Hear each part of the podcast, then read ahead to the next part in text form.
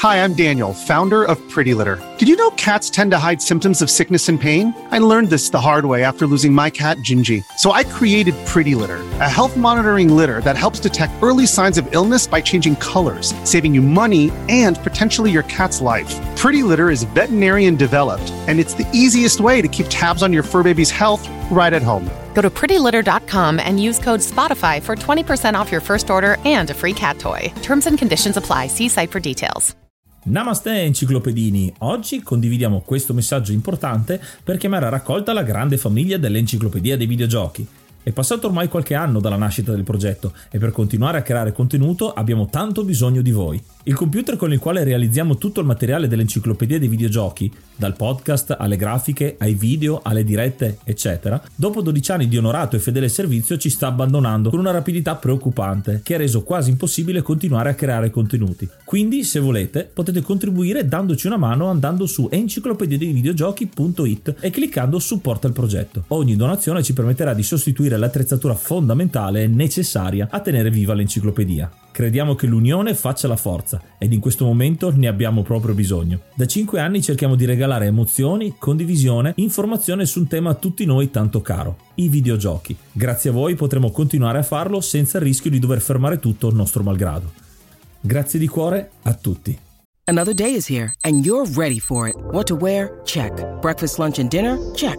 Planning for what's next and how to save for it? That's where Bank of America can help. For your financial to-dos, Bank of America has experts ready to help get you closer to your goals. Get started at one of our local financial centers or 24-7 in our mobile banking app. Find a location near you at bankofamerica.com slash talk to us. What would you like the power to do? Mobile banking requires downloading the app and is only available for select devices. Message and data rates may apply. Bank of America and a member FDIC.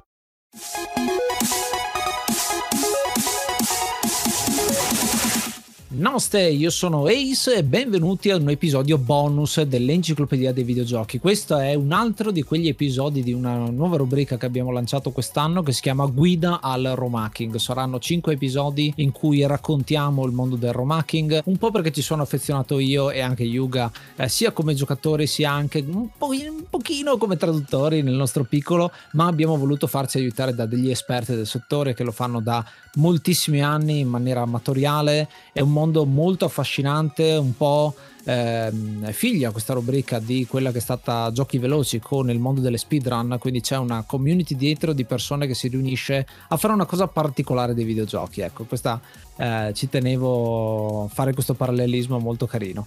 Con Romacking abbiamo delle voci che ritornano, eh, abbiamo sia Clomax che Ombra che tornano per questa puntata, quindi bentornati ragazzi. Grazie, grazie. Ciao Ace, grazie a te. E insieme a voi che siete un po' i pilastri di questa stagione eh, abbiamo diverse voci. Voglio chiedere chi avete invitato per questa volta, io un po' li conosco già di fama diciamo, eh, però se volete introducerli pure, dimmi pure Clom. Eh, visto che questo questo secondo episodio è incentrato su quella che è un pochettino la, la storia del romaking sia nazionale che italiana, non, uh, non, potevamo non invitare i Sadness City, che sono probabilmente il primo gruppo italiano che è ancora tuttora attivo e è sulla scena da, da più di vent'anni. Quindi praticamente abbiamo con noi Phoenix, Sephiroth, Mog e Ombra fanno tutti dei siti. Che bello sentire i Sadness perché molti che conoscono Romaking sanno quanto sia importante questo gruppo eh, che ha cominciato a fare traduzione, ha cominciato a pubblicare ed è diventato un po' un punto di riferimento non solo con quello che viene pubblicato ma anche un po' da ispiratori perché eh, la guida del Romacking uscita lì è stata per molti un punto di partenza insomma per capire eh, di che cosa si parlava. Quindi vorrei fare una prima domanda a Phoenix così cominciamo a conoscere anche, anche te Marco. Eh, ci puoi raccontare la tua esperienza intanto come nel mondo del, del Romacking da dove è partito? Io penso sia uh, partita dal fatto che penso come tutti quanti noi abbiamo praticamente vissuto la nostra infanzia presso ai videogiochi eh, io ho iniziato a giocare con un NES, addirittura con un Commodore 64 che era di un, di un mio parente, poi da lì mi sono spostato su altre console man mano che il tempo passava. E, e poi mi sono praticamente fermato sulla mia console preferita, che, che è la PlayStation, fondamentalmente, la prima PlayStation. E quindi da lì, una volta aver sviscerato e giocato all'infinito i giochi che adoravo, non c'era altro modo se non spingermi oltre, se non smontare i giochi e cercare di capire come funzionassero. Quindi questo è stato l'incipit secondo me, che ha spinto eh, il mio interesse per questa uh, per questo hobby, chiamiamolo così, per questa disciplina, se volete. Quindi questo è quello che mi ha spinto. Eh, poter sfruttare oltre i giochi che mi sono sempre piaciuti, visto che ormai li conoscevo a memoria, quindi ho voluto capire come funzionassero. No? Quindi una sorta di approfondimento di quello che è la tua passione, proprio cercare di scavare qualcosina di più, eh, cominciare a tradurli, a renderli disponibili anche a, a tutti quanti. Sì. Eh, una, una, mm, cosa insomma che abbiamo visto molto, molto importante, il fatto che tutto è guidato da passione, abbiamo notato. Forse poi la parte che ha riguardato la, le traduzioni, perché il romagging è molto ampio no? come, come, disciplina, no? non è necessariamente riguarda, non riguarda necessariamente le traduzioni, però per quanto riguarda le traduzioni, sì, è nato proprio tutto dal fatto che eh, essendo un avido giocatore di giochi di ruolo alla giapponese, avendo giocato i, i, famosi Final Fantasy per PlayStation usciti in Italia, quello che mancava era il 7, no? Visto non è mai uscito in italiano, ehm, non è mai stato tradotto in italiano, mi sono affacciato prima volta alle traduzioni lettoriali grazie alla traduzione di Final Fantasy 7 di, di Titus, sì. vecchio traduttore, penso, penso bazzichi più eh, la scena da parecchi anni, che insieme ad altre persone della scena ha sviluppato una, una, traduzione in italiano per la versione PlayStation che andava diciamo, in parallelo a quella che invece Sadness aveva fatto per la versione PC. Quindi quello è stato proprio il boom per me, è quello che mi ha spinto eh, proprio a, mi, ha, mi ha fatto decidere di imbarcarmi in questo mondo fondamentalmente. Ecco, e a proposito di, uh, del fatto che tu fai parte dei Sadness, uh, Ombra, vuoi raccontarci un po' da dove nascono i Sadness? Partiamo, partiamo magari da quello, come è nato come gruppo? Certo, eh, anche se io sono membro dei Sadness da ormai 23 anni, eh, non sono tra i primi dei membri, eh, già come avevamo parlato un po' nel, nell'episodio mm-hmm. precedente eh, i membri origi- dei membri originali praticamente rimane solo Miki. Eh, e questo gruppo nacque mh, mm, ovviamente per la stessa ragione che siamo qui tutti, no? per tradurre e sviscerare i nostri giochi favoriti. E una delle prime traduzioni, eh, o le prime traduzioni, eh, furono quella di Chrono Trigger eh, e quella di, di Final Fantasy, diciamo e anche se al tempo le tecniche erano molto, eh, molto base, no? nel senso la maggior parte delle traduzioni eh, venivano fatte solamente sul testo senza aggiunta di accentate, modifica di grafica e cose così. E, in questo noi sempre eh, abbiamo cercato di essere pionieri e, e di, di, trovare diciamo, nuovi modi per tradurre videogiochi con il tempo abbiamo migliorato le tecniche e le, la qualità delle nostre traduzioni. E ovviamente se dopo tanti anni siamo sempre qui è perché la passione non è andata via. Ecco, e Mog, tu che sei un, un altro membro del, del gruppo, cosa, cosa, ricordi di particolare dei primi tempi in cui hai fatto parte di questo gruppo? Si usavano programmi che oggi non si usano più e si ci si approcciava a internet in un modo completamente diverso. Quando io ho conosciuto il mondo delle traduzioni andavo all'internet caffè con i miei bei dischetti e pagavo un'ora di internet eh, tipo 5.000 lire. E quindi stiamo parlando del lontano 2001 in cui io mi incaponisco a entrare nei Sadress eh, con un bagaglio tecnico abbastanza imbarazzante e faccio uscire la traduzione di Ninja Gaiden e quella di Demon's Crest. Quello che io mi sono preparato questa sera, e se volete ne parliamo dopo, è in realtà la preistoria delle traduzioni amatoriali italiane, qualcosa di veramente illegale e che è anche assai precedente alla fondazione del gruppo che data nel lontano 1997 Guarda, quasi quasi. È per questo che sei qui. Esatto, quasi quasi certo. sviscererei proprio questo. Iniziamo dalla preistoria. Adesso in sottofondo ci sarà la musica 8 bit, ma di Super Quark. Quindi possiamo partire. Io sono il quello. membro più recente, quindi non, ho, non, posso, non, posso, espormi da questo punto di vista. Quindi sicuramente Mog è il più, è il più adatto. Più recente, ma parliamo sempre di 18 eh, anni sì, fa, eh. più o meno. Eh. Davvero. Sono davvero 18. Sono già passati 18 anni. No, no, io sono entrato. No, di meno. No, tu sei entrato nel 2007. Con, io sono entrato pare. ufficialmente con Final Fantasy Tactics. Quindi... Sì, sì, sì, ricordo. 2007-2008 eh, sì. secondo me, quindi per te 15. 15, eh, non sono 18, ma sono 15, dai. Ma sono vicino effettivamente. Sono andato vicino. Effettivamente sì. È la serata della naia. Praticamente sì. E parlando appunto di preistoria, cosa, cosa ci hai portato, Mog? Allora, se la storia delle traduzioni amatoriali italiane ha una preistoria, cioè all'incirca il periodo eh, tra il 97 e il 2000, nel 97 Miki eh, fonda il gruppo eh, su IRC con delle persone di cui resta menzione soltanto nella pagina delle traduzioni dei Sadness, ma ormai chissà dove sono e chissà che fine hanno fatto, molti di loro non erano già più attivi all'inizio degli anni 2000. C'è una preistoria della preistoria, fatta da persone completamente sconosciute. Io ho cercato di svolgere delle ricerche, ma come vedremo dopo c'è un motivo per il quale non ho trovato niente. Se andate su Google e cercate Mame Italian Bootleg, vedete che esistono delle ROM di giochi arcade che sono tradotte in italiano amatorialmente e risalgono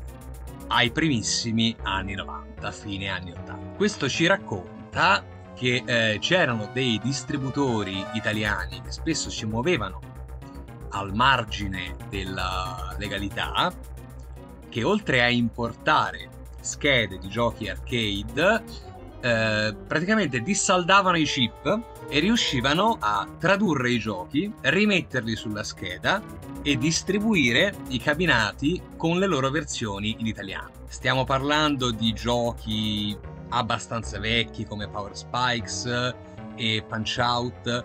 Questa è una proto proto proto proto proto scena italiana, non c'era naturalmente internet e era tutto abbastanza umma umma. Un mercato vero e proprio di videogiochi italiano ancora stava iniziando a nascere e soprattutto nel, nel mercato arcade c'erano alcune, alcune ditte che fungevano appunto da importazione e distribuzione, ma non c'era ancora sicuramente in Italia una vera e propria tutela del diritto d'autore nel videogioco. No, non c'era praticamente nulla se non ricordo male. Era proprio il Far West quel periodo. Sì, era un simpatico Far West. Ricordo addirittura che le riviste, scusa, eh, ricordo addirittura le riviste, proprio le riviste che potevi trovare a, al cartolaio venivano vendute con dei, dei, dei floppy con dei giochi dentro palesemente, erano palesemente delle copie degli originali, ma nessuno, cioè, era tutto, era tutto normale. Cioè, non, proprio, non, c'era proprio nulla che vietasse a queste riviste di, di essere vendute nei giornalai con i, con i giochi.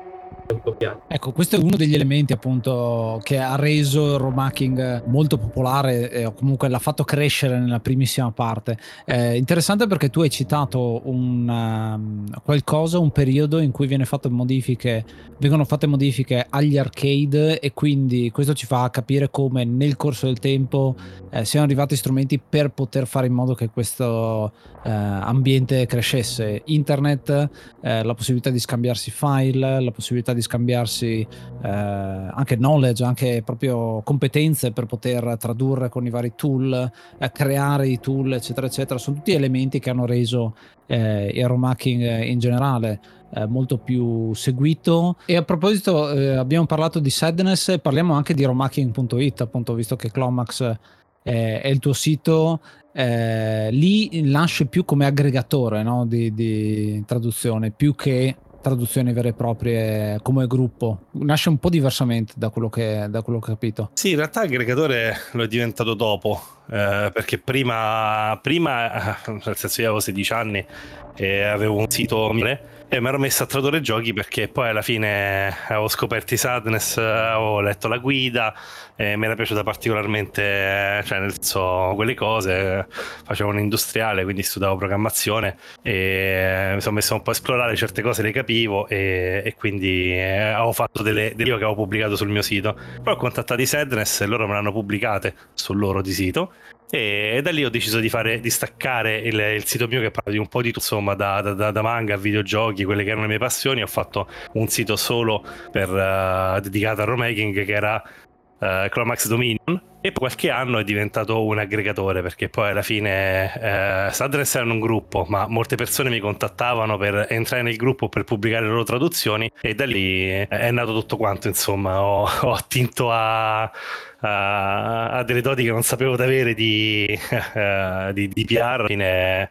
uh, è, è proseguito ho cercato di staccare il mio nome dal nome del sito e uh, di organizzare anche, avrete ricordate le, uh, delle, degli eventi su IRC dove si insegnava a tradurre, insomma, ci dovrebbero essere anche i log. Mm, sì, sì, sì, mi ricordo. Sì, sì, una roba proprio vecchia, vecchia, vecchia. Su IRC, sì, sul, su romaking.it ci dovrebbe stare nella sezione guide, ci dovrebbero stare i log dei inti che sono stati creati. Uh, mi sembra uno era roba base e l'altro era roba avanzata. Sì, sì, ma quello me lo ricordo anch'io. Da qualche parte ci dovrebbero essere anche le foto dei meeting eh, fisici. Non ricordo dove, ma. Sì, ne ho tirata, ne ho tirata fuori una pure recentemente. C'era una foto di, di emuita.it con una serie di protagonisti dell'epoca e ci siamo riconosciuti in un bel po', insomma. bellissimo perché parliamo di social prima dei social, no? Avete parlato di RC dove potevi entrare, insomma, era i, i, primi tempi di internet, vedendo un po' quello che è il parallelo internazionale, adesso eh, mi ero letto un po' quello che è successo invece su romacking.net, che è un po' il, l'aggregatore internazionale delle traduzioni.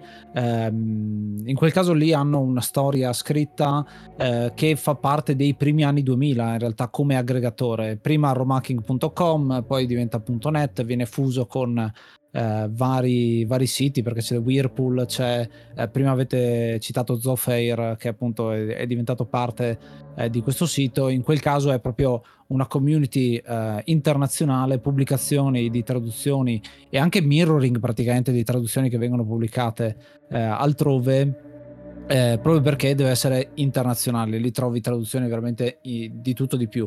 Tra l'altro ho avuto modo di scoprire eh, come ci sono alcune comunità di traduttori in giro per il mondo che sono veramente molto attive, anche traduttori che ne so in arabo. Eh, che immagino le, le, difficoltà che possono avere non avendo minimamente neanche il eh, chiama l'alfabeto disponibile quindi un'altra eh, sfida in più da poter fare una comunità molto attiva eh, che, che mi fa molto piacere come si stia espandendo la voglia di far conoscere videogiochi diversi per quanto riguarda le traduzioni. Se poi vai a vedere al remaking puro, chiamiamolo così, quello di modifica dei giochi, eh, ce ne sono centinaia e centinaia, quindi uno può divertirsi a, a rigiocare quante volte vuole lo stesso gioco in mille salse diverse. Tra l'altro parlavi dell'arabo Ace, addirittura loro hanno il problema del fatto che scrivono da destra verso sinistra, quindi c'è ulteriore programmazione da fare per far comparire i testi al contrario. Non è banale. Ecco, tornando a parlare di comunità italiana, Sephiroth, eh, visto che hai parlato anche tu adesso,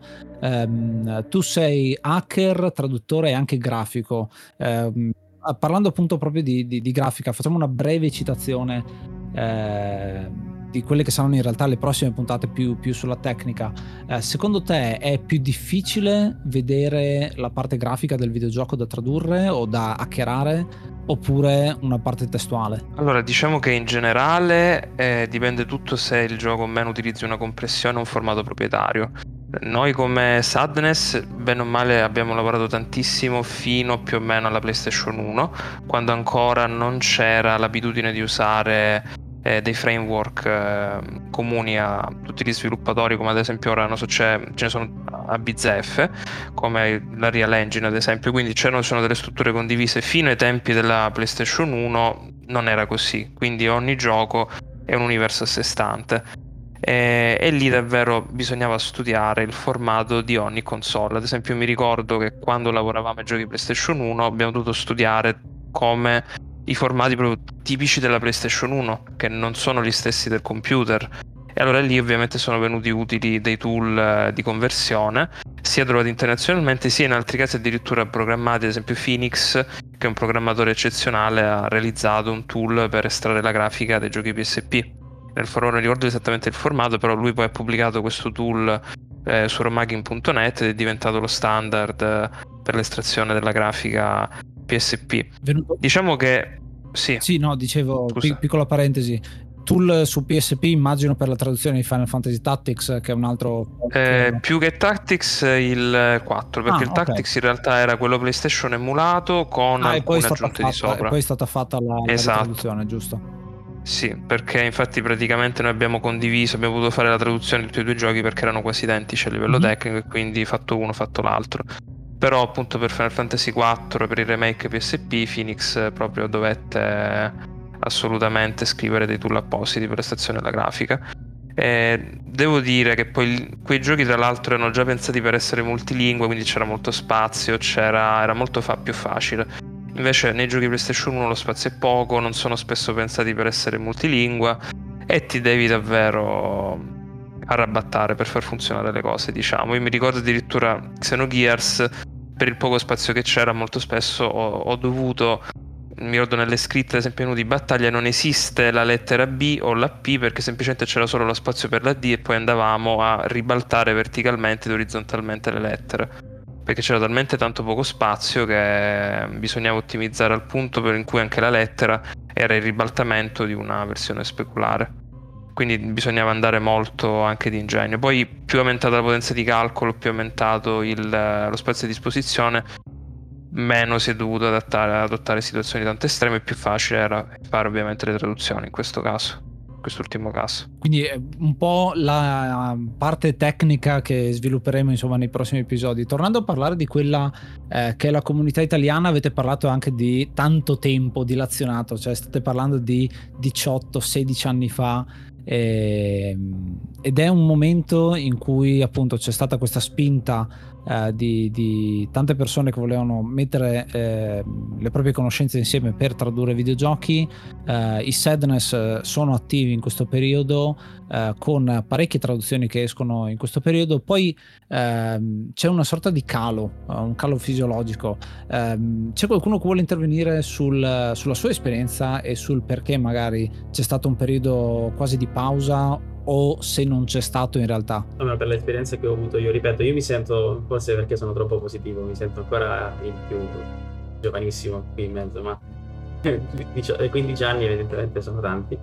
No, sicuramente c'è stato un calo a livello generale, eh, dovuto secondo me a tantissimi fattori. Eh, ovviamente, principalmente il fatto è che penso tutti quanti noi abbiamo iniziato bene o male ad un'età simile, che è fondamentalmente quella in cui hai tanto tempo a disposizione eh, per coltivare praticamente qualunque tipo di passione, quindi 15-16 anni. Quando però poi ti affacci a, che ne so, a- al mondo universitario, al mondo del lavoro, il tempo comincia a scarseggiare e non poco. Quindi cerchi di dare priorità ad altro e probabilmente, visto che tutti abbiamo iniziato bene o male nello stesso periodo ad un'età molto simile, se tutti poi nello stesso periodo spariscono di botto, eh, allora l'intera comunità si ferma. Ricordo, ricordo infatti che c'è stato a un certo punto un'iniziativa eh, su, su romaking.it, forse ai tempi si chiamava ancora Romax Dominion, ah, per rinvigorire un po' la scena, eh, avviando un progetto di traduzione comune che fosse lo sforzo di più, eh, più hacker o traduttori della scena italiana in modo da in sostanza ravvivare un po' il tutto e mostrare che la scena non era morta. Un progetto è andato, ricordo, anzi forse l'unico, eh, che era in sostanza la traduzione di Tales of Fantasia eh, per, per Super Nintendo e questo già risale a parecchio tempo fa. Eh, ora non ricordo esattamente, ma penso siano gli anni 2000 e 2008 forse, adesso non ricordo, se qualcuno mi aiuta a ricordare forse è meglio. È facile trovarlo perché c'è un'area progetto comune all'interno del forum. Eh sì, la stavo cercando, 2011. Il primo Mm. post risale, almeno il post che riguarda l'avanzamento no, dello, dello Stato. No, scusami, non ho sbagliato. 2005. 2005. Sì, sì, sì, no, ho guardato l'altro. Nel 2005 lo stato d'avanzamento del progetto, quindi stiamo parlando comunque di 15 anni fa. Già 15 anni fa la scena cominciava un po' a soffrire. Ripeto, probabilmente perché nel 2005 almeno io eh, avevo praticamente finito eh, il liceo e gli altri, non so, Clomax o Ombra probabilmente già erano anche più avanzati con, con l'età. Quindi immagino questo sia stato un fattore determinante per eh, il rallentamento del- della scena in generale. Ehm, Ci stai chiamando vecchi? eh beh, sì. diciamo che siete diversamente, siete, siete- io sono più giovane di voi, ecco. Ma, beh, ma penso tipo due o tre anni, eh, non, penso ci sia molta differenza. Ehm, però dopo quello sforzo, ehm, poi penso le cose siano migliorate nel tempo per un altro periodo, anche perché Sadness si era ripresa un po', aveva cominciato a sfornare anche parecchie traduzioni, quindi Sadness forse ha mantenuto un po' viva la scena. Poi però c'è stato un altro calo eh, verso la fine degli anni, degli anni 2010 e lì per esempio io ho provato a respingere la cosa creando un altro progetto comune che era una cosa che avevamo avviato insieme a Bash, che adesso non c'è, eh, che era la traduzione di un gioco per PSP. Quindi cercavamo, abbiamo cercato un gioco ai tempi, ai tempi diciamo, contemporaneo, per attirare un po' anche eh, persone un po' più, un po più giovani, no? un po' più eh, eh, fresche. Ok, quindi si trattava del 2011, quindi penso alla PSP, non mi ricordo quando la PSP è uscita, ma penso, penso fosse tipo un paio d'anni dopo l'uscita della PSP. La PS... No, oddio. Uh, no, proprio un paio d'anni no, però la PSP penso sia uscita nel 2005, 2006, nel 2011, 2010, comunque era ancora in giro la PSP. Avevo proposto, avevamo proposto di tradurre eh, il terzo capitolo di Parasite uh, Eve, uh, The Third Birthday, solo che quel progetto è stato un po' più sofferto, perché non siamo riusciti ad attirare molte eh, molte persone, alcuni si sono fatti avanti, poi sono spariti. È stato un tentativo che è stato un po' alimentare di Tales of Fantasia, probabilmente perché il gioco era meno interessante forse, o comunque una sua traduzione non avrebbe avuto lo stesso impatto che ha avuto Tales of Fantasia. È iniziato maggio, quindi aggiorniamo l'elenco e ringraziamo l'hard mod Cry King e i normal mod Rick Hunter, Groll, Don Kazim, Lobby Frontali, D-Chan, Blackworm, Stonebringer, Baby Beats, Belzebrew, Pago, Strangia, Numbersoft, Sballu 17, LDS, Brontolo 220, Dexter, The Pixel Chips, Ing Bastard, Vito M85, Noobswick, Eppers, Vanax Abadium e Nikius 89. Se vuoi entrare anche tu nel gruppo dei mecenate vai su enciclopedia di videogiochi.it, clicca supporta il progetto e tramite la piattaforma Coffee potrai avere accesso ai nostri video backstage, allo store e anche al feed podcast senza pubblicità. If you're an athlete, you know the greatest motivator of all is the fear of letting your teammates down. After all, a team is only as good as its weakest link. So you owe it to those wearing the same jersey as you to be your best every time you step on the field. That's why there's no vape in team. When you vape, you can expose your lungs to toxic chemicals that can damage your lungs. If you're a step behind, the team's a step behind. Brought to you by The Real Cost and the FDA. Vieni a seguire le registrazioni su twitch.tv slash enciclopedia videogiochi per vedere come nascono gli episodi del podcast. When you need mealtime inspiration, it's worth shopping Kroger, where you'll find over 30,000 mouthwatering choices that excite your inner foodie. And no matter what tasty choice you make, you'll enjoy our everyday low prices, plus extra ways to save, like digital coupons worth over $600 each week. You can also save up to $1 off per gallon at the pump with fuel points. More savings and more inspiring flavors make shopping Kroger worth it every time. Kroger, fresh for everyone. Fuel restrictions apply. Um, quindi questi... Sì. Quindi è un, è un interess- no, è, molto, è, molto, interessante come effettivamente il calo fisiologico e, e, il fatto che le persone cambiano nel tempo, hanno diverso tempo a disposizione, eh, faccia modificare tanto la community. Ovviamente dipende dalle persone e si vede in un certo senso anche come adesso facendo il salto di quello che è stato il, un po' il revival di questi ultimi tempi eh, con l'apertura del Discord, il fatto che c'è una community. Eh, io faccio, giri, faccio, giri, su Discord e vedo sempre un sacco di persone che co- parlano contemporaneamente di eh, tantissimi progetti che sono in corso in questo momento. Ehm, vedo anche come c'è un non tanto un ricambio generazionale, ma un'apertura e eh, tanta diversità quindi ci sono i vecchi, passami il termine ombra, visto che hai detto che eh, effettivamente diamo dei vecchi, ma comunque noi che siamo un po' della generazione eh, anni 80 e invece una generazione che è nata negli anni 90, se non addirittura negli anni 2000, eh, che eh, ha tanta voglia di ha, ha, sicuramente tutto il tempo del mondo per poter fare queste traduzioni e eh, l'accessibilità agli strumenti c'è ecco anzi eh, secondo me sono da, tanto da supportare i giovani in questo caso per poter fare delle traduzioni. Eh, è molto interessante secondo me anche eh, forse la spinta diversa. Ecco. Ne abbiamo parlato in breve con qualcuno che c'era l'altra volta più, dei più giovani, il fatto che eh, le traduzioni e il remaking, un po' come diceva eh, Phoenix all'inizio, eh, sono ho giocato talmente tanto un gioco, adesso voglio fare qualcosa in più e quindi è una eh, passione legata a un gioco specifico che noi abbiamo giocato nella nostra infanzia. Per eh, i giovani che non hanno potuto vivere quei giochi è proprio un andiamo a riscoprire e, e a fare un po' di ehm, conservazione storica ecco, del videogioco. Quindi molto interessante riscoprire il passato. Non trovate? Come sfondi una porta aperta Ace perché nell'altro, nell'altro podcast, nell'altro, nell'altro, episodio avevamo con noi Raviolo, che penso che sia un ragazzo che ha ah, anni, studia giapponese e, ed è incredibile perché noi bene o male abbiamo iniziato spinti dalla passione per un determinato gioco, uh, mettici anche le competenze tecniche che avevamo, abbiamo iniziato ad esplorare e ci siamo tradotti un gioco che in realtà magari era uscito 3-4 anni prima al e invece Raviolo è molto appassionato di giochi che sono usciti 20 anni fa, che è una cosa abbastanza inusuale e mi meraviglia il fatto che anche lui ha avuto questa spinta di, di voler tradurre, cioè alla fine...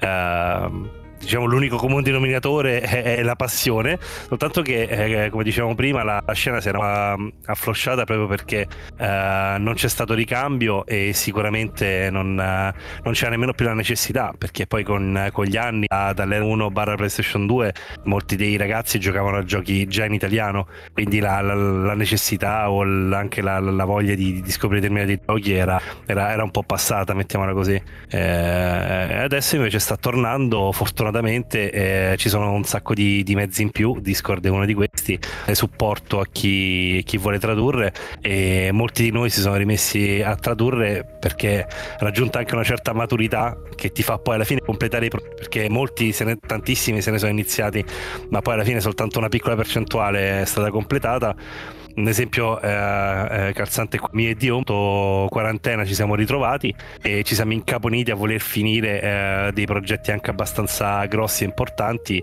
riuscendoci. Abbiamo un po' chittato ma alla fine, alla fine, è un passatempo è una, una cosa che eh, nasce dalla passione quindi sono convinto che sto riprenderò parecchio movimento sul canale Discord sono Uh, adesso non ricordo chi, chi, chi, decise di aprire Discord, forse Gemini lo, lo, lo, propose, ma è una buona idea perché è un buon aggregatore e, e ho visto comunque che anche internazionalmente è molto usato per, uh, uh, per, per, le varie comunità. Noi siamo in contatto con quella, con quella brasiliana e con un'altra spagnola, ma vedo che anche loro sono abbastanza attivi, c'è un bel via vai. E anche da noi, seppur a uh, numeri minori, si riesce, si riesce, a vedere qualcosa. L'aggregatore secondo me è stata proprio la, eh, la, la svolta perché noi utilizzavamo mezzi di, di, aggregazione che erano un po' vintage ormai per, per i tempi attuali, no, il forum è, è meno... È, è, un, è, un, modo di comunicare che adesso è, un po' andato in disuso, quindi l'utilizzo di Discord secondo me è stato proprio la, la chiave per attirare una nuova, un nuovo tipo di audience. Eh, secondo me quella è stata proprio la cosa più, eh, più rilevante.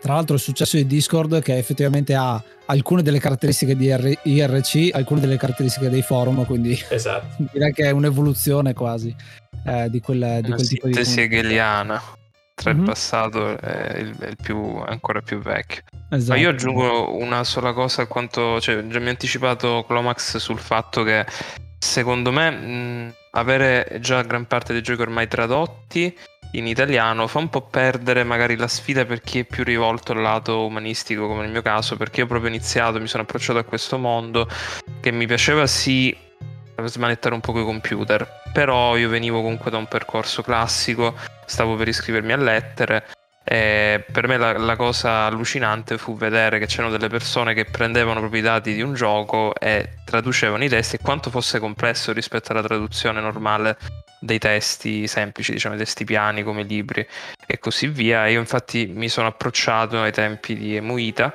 eh, quando Clomax, eh, c'era anche Ombra all'epoca e poi appunto gente che purtroppo per ora non lavora più da tanti anni lavoravano sulla traduzione di Final Fantasy VII per PC che personalmente per me è stato un, cioè, credo che sia un po' il punto eh, di svolta, del punto di svolta per il romagging italiano per le traduzioni, come per l'inglese fu Final Fantasy V, secondo me invece per SNES, per l'italiano fu Final Fantasy VII. E poi io da là cominciai a fare prima da tester eh, alla traduzione e poi mm, piano piano fu inserito eh, in Sadness con Xenogears e iniziai a farmi anche le ossa dal punto di vista tecnico, che è una cosa che in realtà mi ha fatto molto comodo perché poi nel mondo del lavoro mi sono trovato anche adesso lavoro in una, una specie di elemento ibrido che è quella linguistica computazionale però devo dire, secondo me, se non avessi avuto proprio la sfida di voler vedere il testo, inserire il testo tradotto, probabilmente non mi sarei approcciato. Magari chi è più tecnico, chi viene dalla programmazione, ha studiato programmazione, vede la sfida dal punto di vista meramente te- per, soprattutto tecnico. Per me era invece la sfida era riuscire a inserire un testo ben tradotto all'interno del gioco. E questo, visto che ormai i giochi moderni sono quasi del tutto tradotti in italiano, probabilmente non si può più verificare, ecco.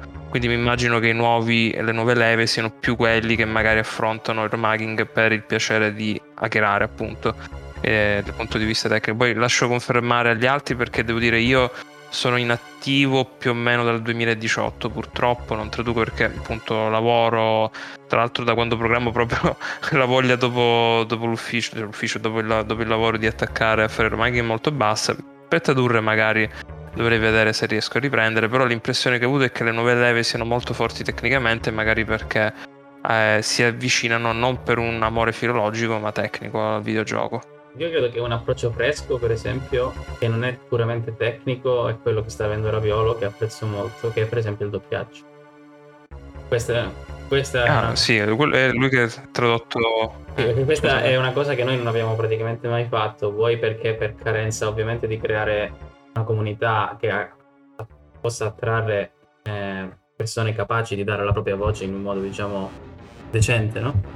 Eh, lui invece sta, è riuscito a, a, sviluppare un modo diverso di fare, di fare traduzioni di videogiochi. E questo è anche un, un modo che ti permette di uh, accedere a giochi che non necessariamente devono avere eh, il testo in inglese, possono benissimo averlo in italiano, ma il doppiaggio manca.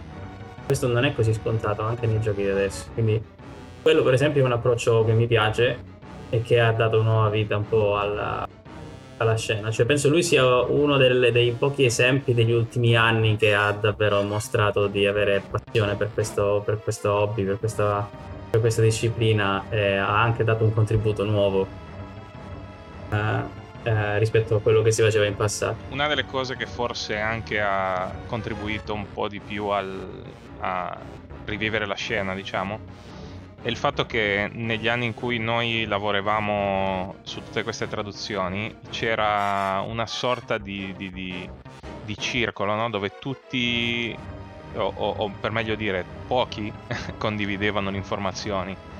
E, ehm, e, questo è un po' sempre stato un problema. E quando mi riferisco, eh, non, non, mi riferisco solamente alla scena italiana, mi riferisco in generale a livello internazionale. Difatti, molte volte. Eh, se per esempio un gruppo internazionale aveva lavorato su un gioco, eh, cercheva, cercavamo sempre di contattarli per vedere se potevano aiutarci con alcuni aspetti tecnici di cose che avevano già risolto, perché già che questo è un hobby, ovviamente sì, è bello eh, perdere delle ore cercando di risolvere un problema, però se eh, qualcuno è già riuscito a risolverlo, un piccolo aiuto farebbe risparmiare un sacco di tempo. E negli ultimi tempi eh, perlomeno, bueno, eh, cioè posso parlare per me, posso parlare eh, per altri che conosco, stanno rilasciando questi tool e parlando per esempio del lavoro che ha realizzato Raviolo con Mega Man Legends, è partito da un tool che io ho rilasciato pubblicamente eh, perché la mia idea comunque era quella, era portare una traduzione, difatti io mi ero messo in contatto con, una, eh, ehm, con un gruppo di fan dub di anime per eh, portare questo progetto alla luce. Ovviamente era una coordinazione molto più complessa e, e Raviolo ha fatto quasi tutte le voci lui insieme a un'altra persona e come dice eh, Phoenix mi è piaciuto tanto il lavoro eh, che ha fatto e, mh, mm, e appunto questa, questa questa condivisione dei tool secondo me anche aiuta che, che gente meno tecnica possa avvicinarsi al mondo del romacking e delle traduzioni amatoriali. Sì, è sicuramente una parte che mancava, è quella della condivisione libera, soprattutto dei tool eh, e, e, delle traduzioni, dei consigli. Eh, ci tengo anche a dire che ehm, un, un, altro aspetto un po' diverso forse è che la, soprattutto la traduzione era portare, la filosofia era portare quel gioco in italiano però lasciandolo abbastanza conservato senza stravolgerlo. Infatti, eh, molto del, dei testi è proprio l'adattamento in modo che sia più uguale possibile all'originale, eh, che sia la versione inglese. Magari se, se, abbiamo la fortuna di avere la versione giapponese, si fa la traduzione più simile a, all'originale giapponese, se, se, è un gioco di quel tipo. Um, però eh, quello che si fa con il doppiaggio, eccetera, è una sorta di. Um, upgrade a stato dell'arte, cioè cercare di spingere eh, su, sul gioco in modo da poterlo fruire in una maniera nuova, in una maniera diversa. Quindi molto, molto bello questo, questo sistema. Mi ha fatto pensare a quelli che fanno, ad esempio, i riadattamenti di alcuni giochi tipo eh, le mod di XCOM eh, con OpenXCOM o anche eh, le stesse WAD di Doom che eh, nel corso del tempo si sono modificate tanto, in quel caso per spingere molto sul gioco, moddarlo all'inverosimile, ma anche aggiungere eh, delle, delle, caratteristiche tecnologiche moderne, ecco, del, proprio di stato dell'arte. Eh, esempio su tutti il fatto che molti giochi magari una volta non avevano la possibilità di usare un mouse e poi viene introdotto successivamente per eh, rendere il gioco più fruibile. Quindi molto bello anche questo, questo tipo di approccio, perché può essere anche quella una spinta per poter fare uh, ROM hacking. Un'altra cosa che eh, cito eh, non è propriamente ROM hacking, quindi eh, basato appunto sulla uh, sulla traduzione di quelli che sono i titoli di una volta, ma il fatto che c'è anche una forte scena indie, nel senso ci sono tanti giochi eh, indipendenti che escono senza essere tradotti in italiano perché non c'è il budget. E quindi lì è proprio un uh, aiutare eh, quello che è l'autore del videogioco dicendo guarda per far conoscere il tuo videogioco lo, tra- lo traduciamo in italiano. Io ho avuto un'esperienza diretta eh, a riguardo eh, in modo che aumentiamo il bacino di pubblico che puoi avere in quel caso la, lo sviluppatore del gioco è proprio prontissimo e apertissimo a darti eh, quello, non dico il codice sorgente, ma quasi comunque tutti i tool necessari per poter eh, fare traduzioni. Anzi, eh, sta diventando un framework abbastanza frequente. Non so se eh, avete avuto modo anche voi di vedere giochi di questo tipo, eh, Steam, eh, Steam Workshop, cose, cose diciamo un pochino più moderne rispetto al ROM hacking, però eh, si parla sempre di traduzioni. Noi a dire il vero abbiamo avuto l'esperienza opposta. esatto. Almeno io, io, e Phoenix eh, da questo punto di vista, perché appunto l'ultima traduzione su cui ho lavorato io e forse anche Phoenix è The Messenger, che è appunto un gioco indie, un Ninja Gaiden, Metroidvania. Noi abbiamo fatto la traduzione, l'abbiamo offerta gratis a agli autori spiegando guarda comunque che io beh, ho avuto anche esperienza di traduttore davvero per lavoro, background, traduciamo videogiochi, un sacco, questo è il nostro sito, abbiamo fatto proprio un curriculum per dire guardate che non siamo, siamo due ragazzini così, però loro hanno detto no no mi dispiace non accettiamo per politica di aggiungere nuove lingue che non gestiamo. Penso perché magari in una politica per cui vogliono testare tutte le lingue um, con dei QA, non so però ci siamo un po' rimasti perché pensavamo appunto che essendo il mondo indie avrebbero accettato reso ufficiale la traduzione che infatti purtroppo si può giocare solo o su computer o perché la Switch è modificata sulla Switch ma non abbiamo tra, potuto tra farla avere su PlayStation, Xbox tra l'altro io che l'ho giocato in italiano con la vostra traduzione devo dire che è fatta benissimo quindi complimenti perché ha quel, quell'umorismo mantenuto che secondo me ci sta, ci sta tantissimo. Un peccato che non sia uh, di, di, di, questa entità insomma non sia diventata traduzione ufficiale peccato eh grazie devo dire ci, ci ho perso un bel po' di tempo su quei dialoghi però è stato molto bello devo dire eh sì, sono, è stato un peccato davvero perché appunto abbast- eravamo abbastanza convinti che avrebbero accettato, invece no.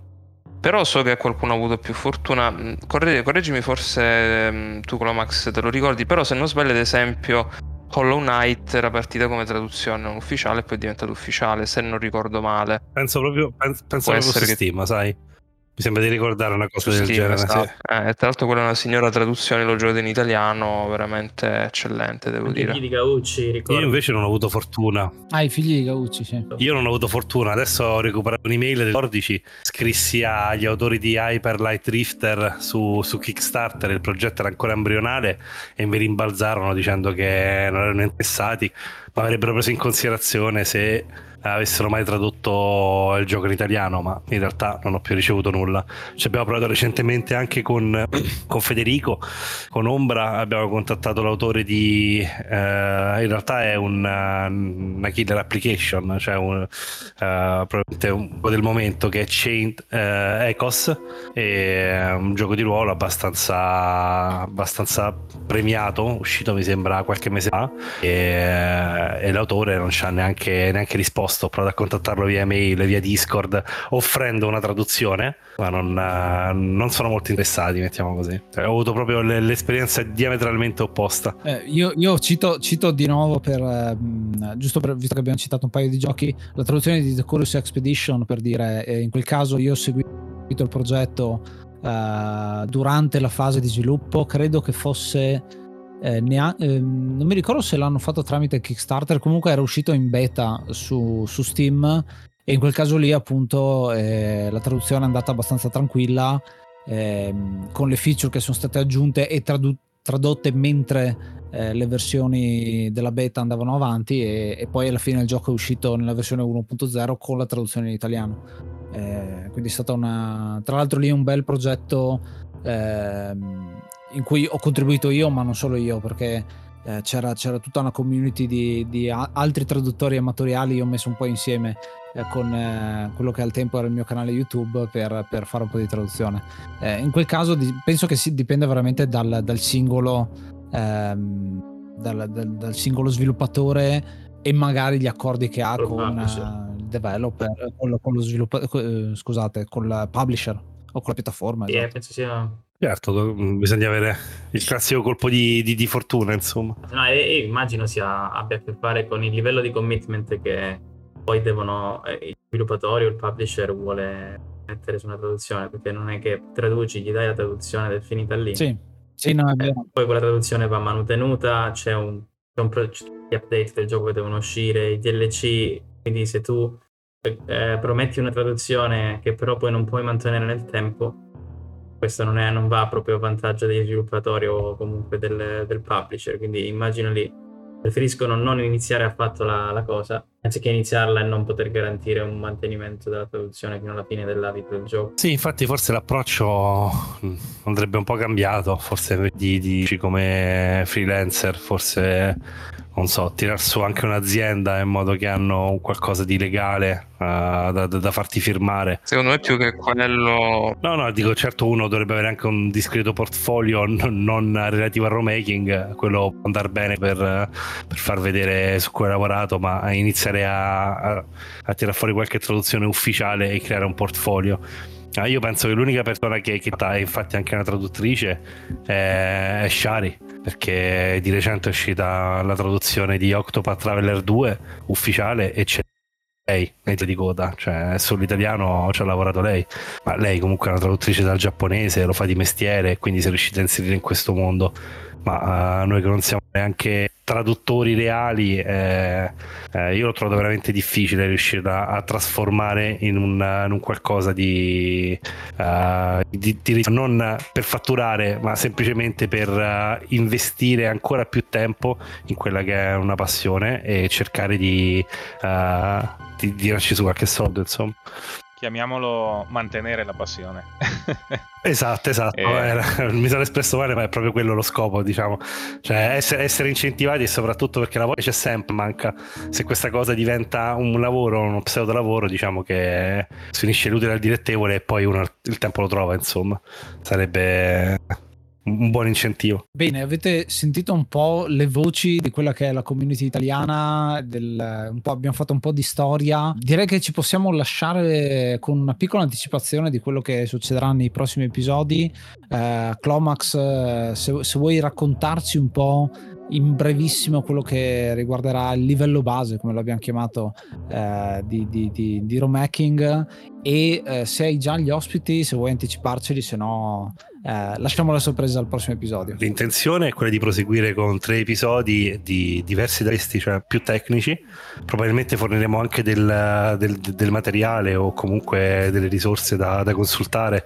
L'idea è quella di dare un'infarinatura su quello che è base, il livello chiamiamolo intermedio e il livello avanzato del, del remaking. Abbiamo ovviamente in mente delle, delle, persone ad hoc che non hanno neanche partecipato a, a questo e all'altro, eh, e all'altro episodio.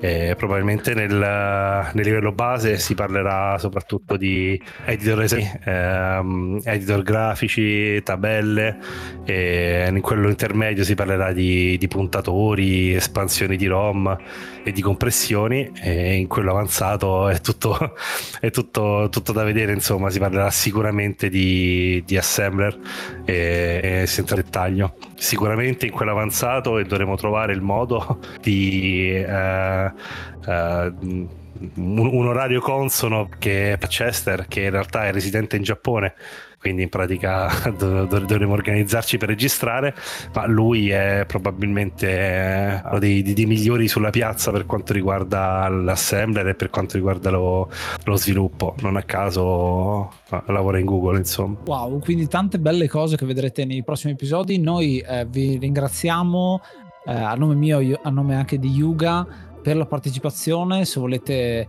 eh, fare un saluto, facciamo un giro un po' di saluti ci sentiamo alla prossima. Io sono Ace. Io sono Clomax. Io sono Ombra. Io sono Phoenix. Io Sephiroth 1311. E io sono. Namaste and be brave.